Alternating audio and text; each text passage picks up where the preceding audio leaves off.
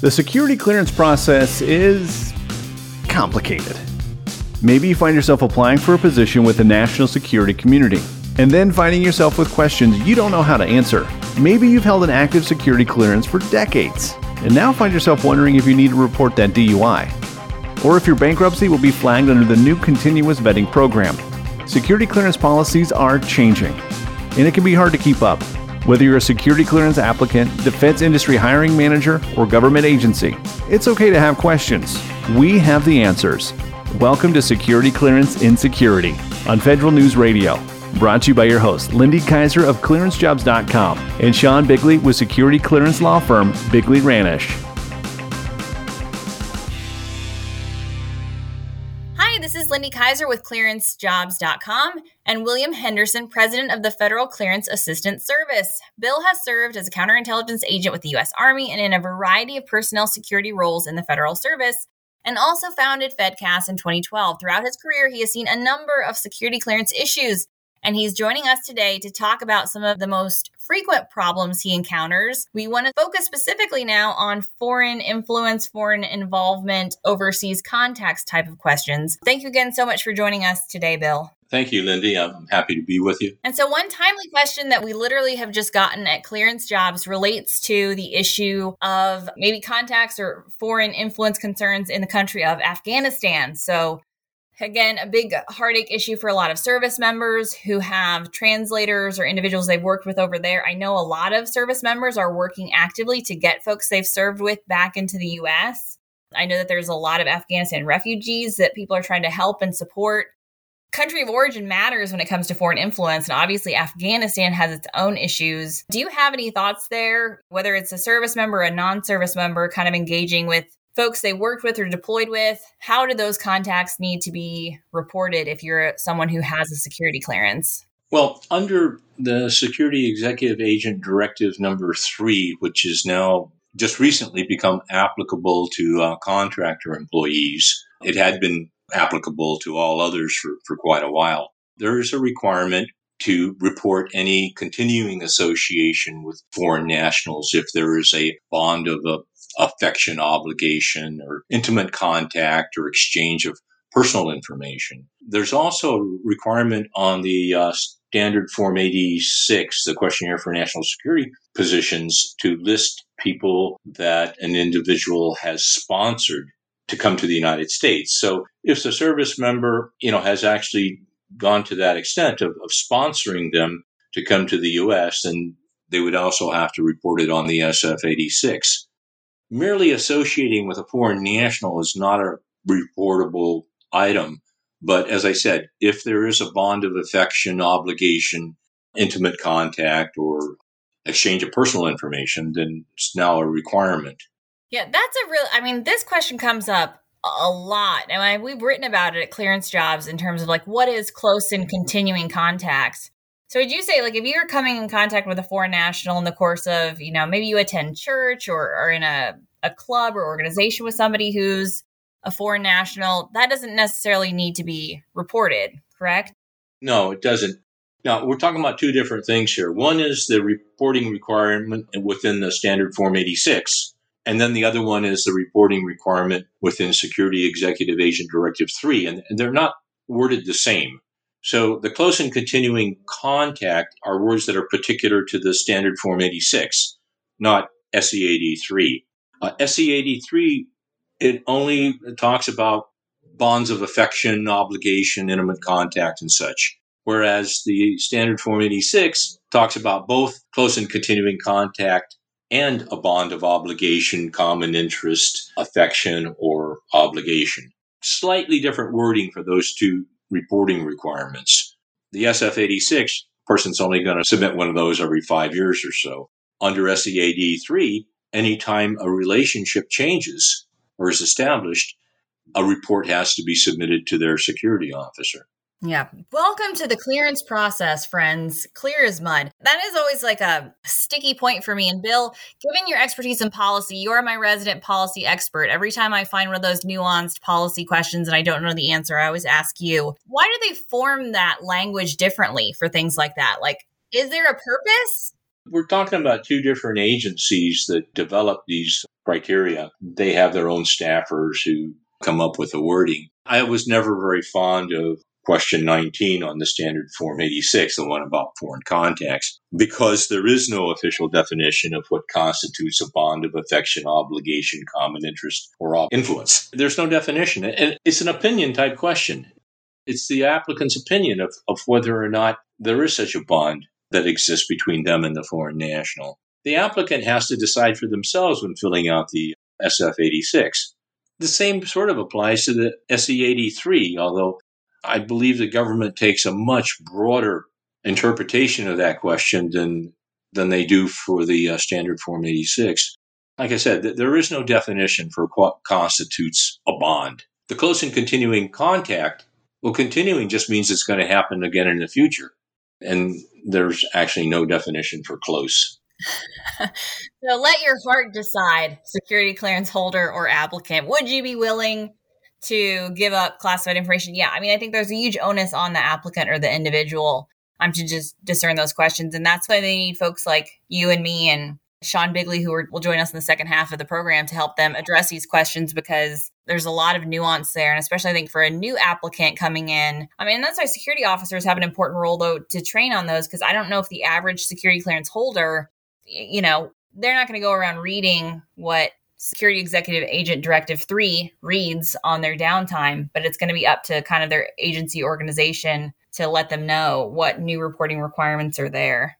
My other question that I had, thank you for addressing the, the Afghanistan one, which is definitely a hot topic, but you'd also talked about one of the bigger problems you get that applicants come to you with in your role in advising folks is the issue of reporting foreign contacts in terms of character references. So, if you have character references that are living in another country, is that going to be an issue? You see that often comes up with somebody who's been living or working in a foreign country for a few years. And I I honestly hadn't ever considered that nuance because I think of the character references was one of the really critical aspects of the SF86. I would have a lot of fear listing a foreign national in one of those slots, but you said it's come up for you before. The problem has been presented to me in, in the context of question 16 on the SF 86 asks the applicant to list three character references. And, and in the question, it specifically says, you know, try to list people in the United States. So the problem is presented to me in that respect. The underlying problem is um,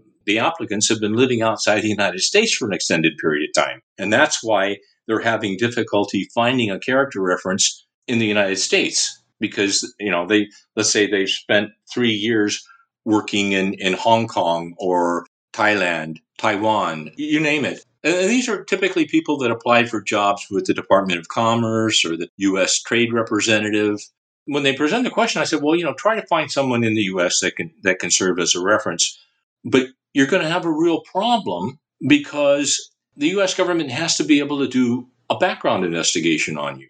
And there is a requirement to have coverage at least for the last five years. And if there is a lack of coverage for a six month period, I mean, complete lack of coverage for, for a six month period within those five years, it's not a complete investigation. And likewise, if they can't interview a employment supervisor because the employment supervisor is in Taiwan, that's also a, major shortcoming or, or gap in the case. And the only way then to grant a security clearance is with a deviation. So they're deviating from the standard requirements of a, of a background investigation in order to grant clearance. This has become more prevalent in recent years when they added information regarding exceptions to the adjudicative guidelines. Uh, previously, it was only a problem. It was only a, a thing that would come up with sensitive compartmented information clearances. Going back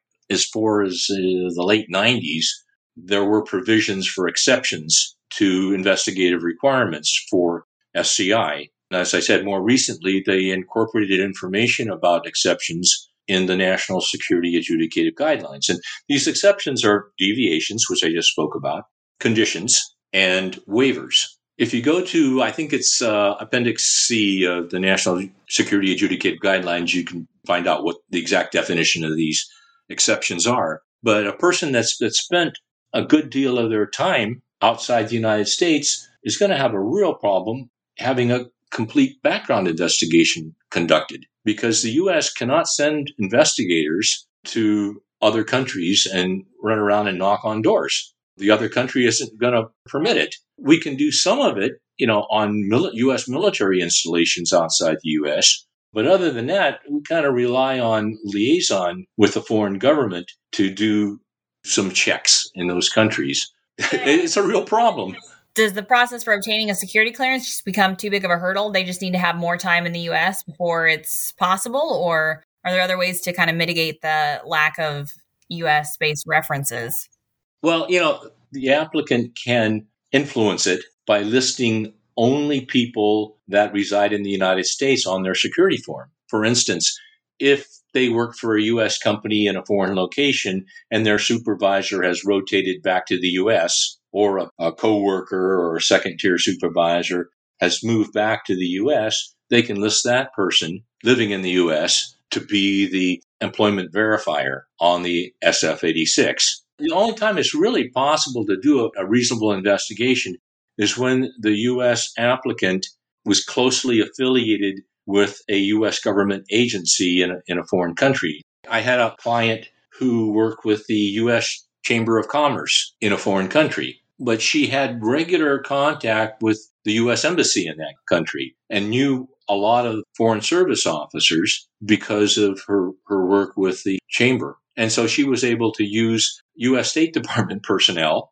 as references, as character references, as work associates and such. I think the State Department is more able to conduct investigations of that type than other agencies. So, I mean, there are some workarounds, but it's pretty tough.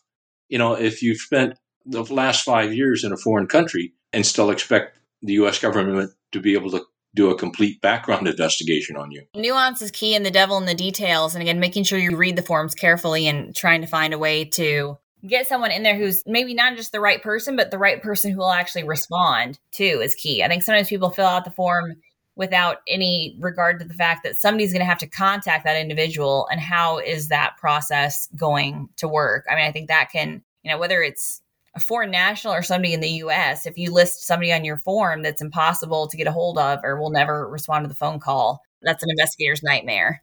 Yeah, th- there's another th- thing to consider is that, yeah, it's okay to use a foreign national to verify something, but a foreign national's recommendation that you should receive a security clearance is kind of worthless. In an investigation, you need a certain number of sources that are going to recommend you for a clearance and they have you know to be able to have a valid recommendation that recommendation has to come from a US citizen.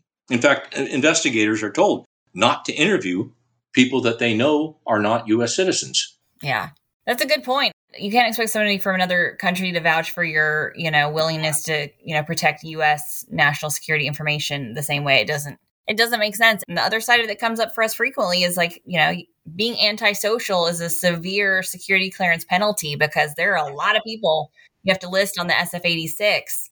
Never having known your neighbors really comes back to haunt you when, when you're filling out the form.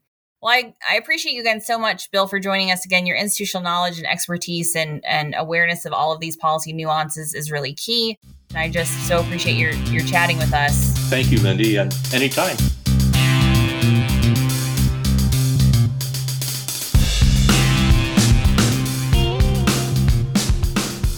Need to hire security cleared professionals? Reach the largest collection of cleared candidates with clearancejobs.com. Cleared professionals trust the privacy and security of ClearanceJobs Career Network, along with federal agencies and more than a thousand intelligence and defense contractors. Features like IntelliSearch, workflow, and meetings make it easy to build relationships, pipeline, and automate the recruiting process while slashing time to hire. Get more information and learn how you can connect with top cleared candidates at clearancejobs.com.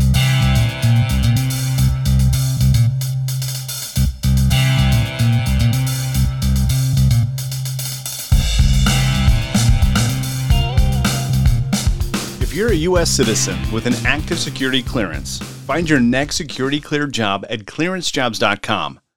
Whether you're actively seeking a new job requiring security clearance, or you just want to keep in contact with hiring managers. Clearance Jobs is the largest security cleared career network. Founded in 2002, Clearance Jobs is a secure, vetted, private career network meaning only pre screened defense and intelligence recruiters can get access to your candidate profile. ClearanceJobs is the largest community of government contracting and federal government recruiters and security cleared candidates, both sides brought together to fill the jobs that safeguard our nation. Register for a free profile to connect, communicate, and network with defense industry companies and government agencies and their recruiters. Don't yet have a security clearance? Arm yourself with the intelligence to get one at clearancejobs.com. Search thousands of articles and clearance career resources at clearancejobs.com.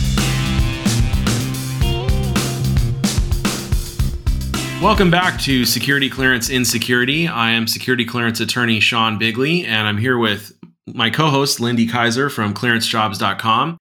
We're talking this segment about another emerging issue in the security clearance community, and that is cryptocurrencies.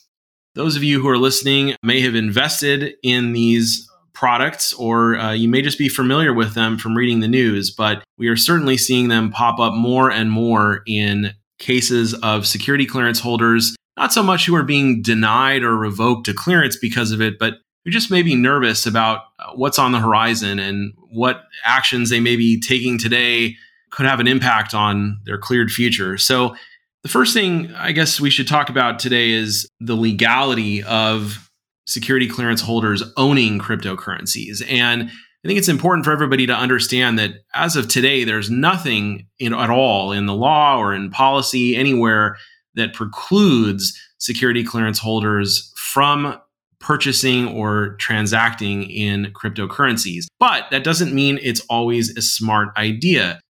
Lindy, I know that there's been a lot of chatter on the ClearanceJobs forums about this issue. What are some of the concerns specifically that you are seeing come up uh, amongst readers? We get a lot of questions about crypto.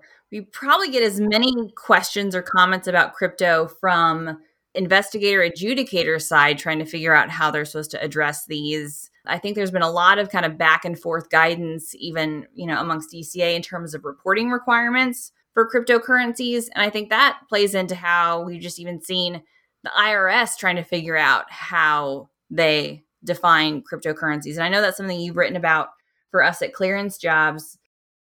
For me, knowing that financial issues are far and above, especially in DoD, the top cause for security clearance denial, I'm not as interested in the person who's maybe investing in cryptocurrencies as the person who's using it to get ahead of the IRS or to not report all of their income. So I'd be curious if you even have seen any cases around that or you know just in your kind of legal opinion or expertise you know whatever not this is official legal advice listeners that's our legal disclaimer today but knowing you know for a cryptocurrency what is the bigger issue? Are you seeing people that are not reporting that income to the irs and again we just saw a report come out saying the irs is looking to crack down on those people so if that's you they're coming for you. Right right. Well some of our listeners uh, may recall or may have been aware of this issue when it first came up actually a couple of years ago the DCSA the Defense Counterintelligence and Security Agency put out a opinion that said that security clearance holders needed to report ownership of cryptocurrencies as uh, foreign assets. And that sent a lot of heads spinning and was quickly withdrawn Suffice it to say, those are not reportable as foreign assets. But the broader question here, really, um, as you point out, is is kind of a tax issue, and that is, you know, are people using these currencies as a means of engaging either in illegal transactions, buying, you know, drugs or weapons or things that they're not supposed to be legally purchasing, maybe evading uh, certain, you know, customs laws or tax laws or things like that or in addition, you know, whether they are using this as a means of investing and inflating their personal wealth and avoiding taxes on those gains. As you said, there's been some real flurry of activity recently with the IRS. They've been very aggressive in the last six months or so in going to federal court and obtaining subpoenas and court orders that are forcing various cryptocurrency providers if that's the technical term. That's basically forcing these folks to turn over logs of their users' uh, personal information. And the fear amongst the people who are you know investing in these things is that it's going to be used to come after them and assess uh, penalties and potentially you know criminally prosecute them for unpaid taxes and if that is a category that describes you. I do think there is you know genuine basis for concern there. Um, so we are not seeing uh, as of yet folks who are being denied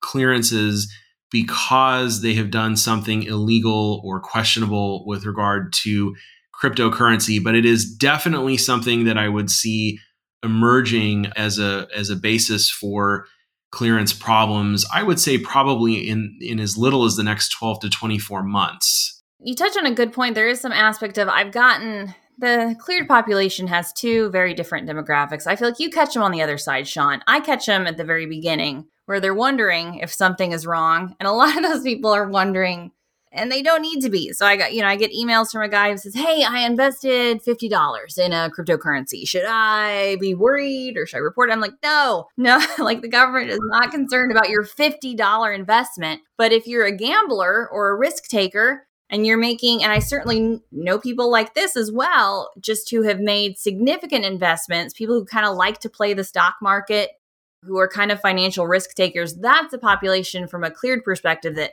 that I certainly worry about.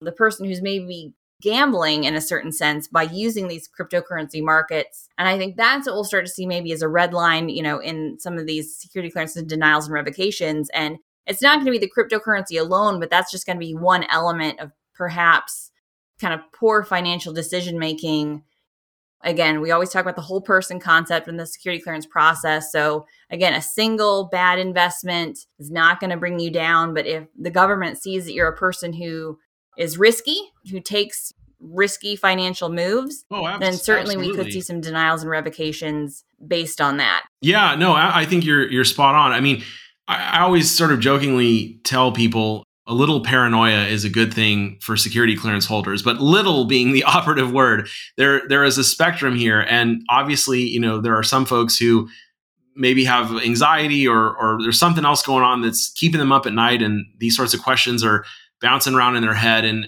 I don't think that, you know, those are the things to worry about. If you've got 50 bucks invested in crypto, or if you've got $10,000 invested in crypto, as long as you're acting reasonably and as long as a reasonable ordinary person would look at whatever you're doing and say it's legal it's reasonably responsible and if you lost it all tomorrow you're not going to be bankrupt or you know on the street those are really the questions that i think people who are investing this stuff need to be asking themselves. And ultimately i tell everybody who asks me this question and i get it all the time treat it like any other investment. If you are purchasing 100% of your purchasing power is all directed into crypto and and you've got, you know, your entire IRA that's crypto and you've got all your available cash reserves in crypto. I mean, that's not reasonable. And and no matter how much you may be making today, tomorrow you might lose it all. So if you wouldn't take that investment strategy with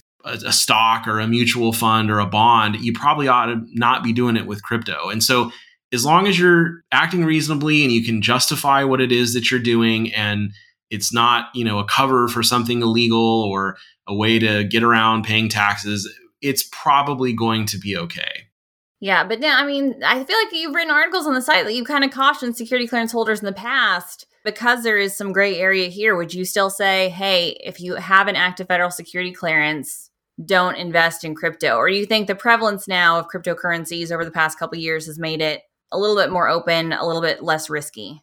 My view on this is is evolving a little bit. It, it has evolved a little bit over the last year. I mean, when this stuff first came out, it was really speculative. It still is to an extent. Personally, I'm not invested in it, and it's not something that is within my personal level of risk tolerance. But everybody's different, and you know there are a broad spectrum of risk tolerances and preferences and things like that when it comes to investing. I, I, think at this point, we're in a place where, you know, maybe a year, two years ago, I would have said, you know what? As a clearance holder, this is probably not something you want to be dabbling in. It's a little bit risky.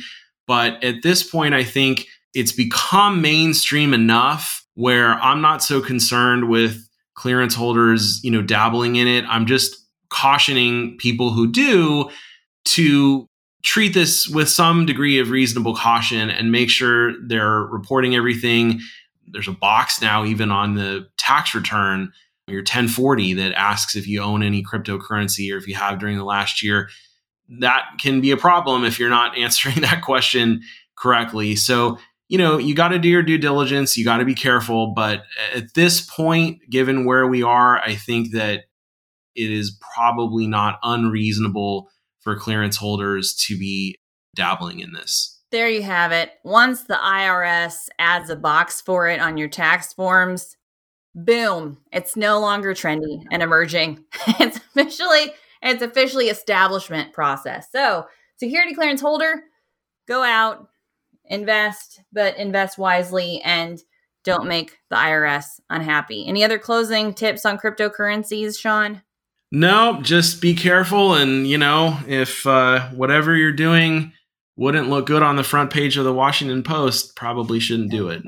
That's like, that should be the takeaway every time. Every, every time we chat, Sean.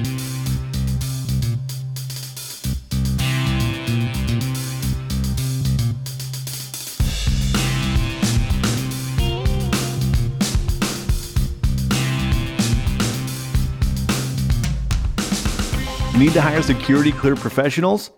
Reach the largest collection of cleared candidates with clearancejobs.com.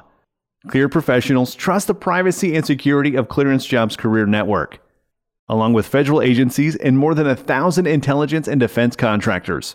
Features like IntelliSearch, workflow, and meetings make it easy to build relationships, pipeline, and automate the recruiting process while slashing time to hire.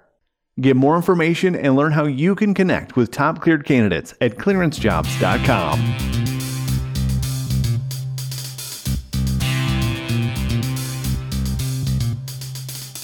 Thank you for listening to this episode of Security Clearance Insecurity. Please note the information provided on this program is intended as general information only and should not be construed as legal advice. Consult a security clearance attorney regarding your specific situation. Have a question about security clearance process? Interested in submitting your own topic for security clearance in security? Have a question you'd like us to address on a future episode? Drop us an email, editor at clearancejobs.com. Thank you for tuning in to Security Clearance Insecurity with your host Lindy Kyzer of clearancejobs.com and Sean Bigley of security clearance law firm Bigley Ranish. Join us next time as we continue to answer all the questions about security clearance careers you have but were too afraid to ask your security manager.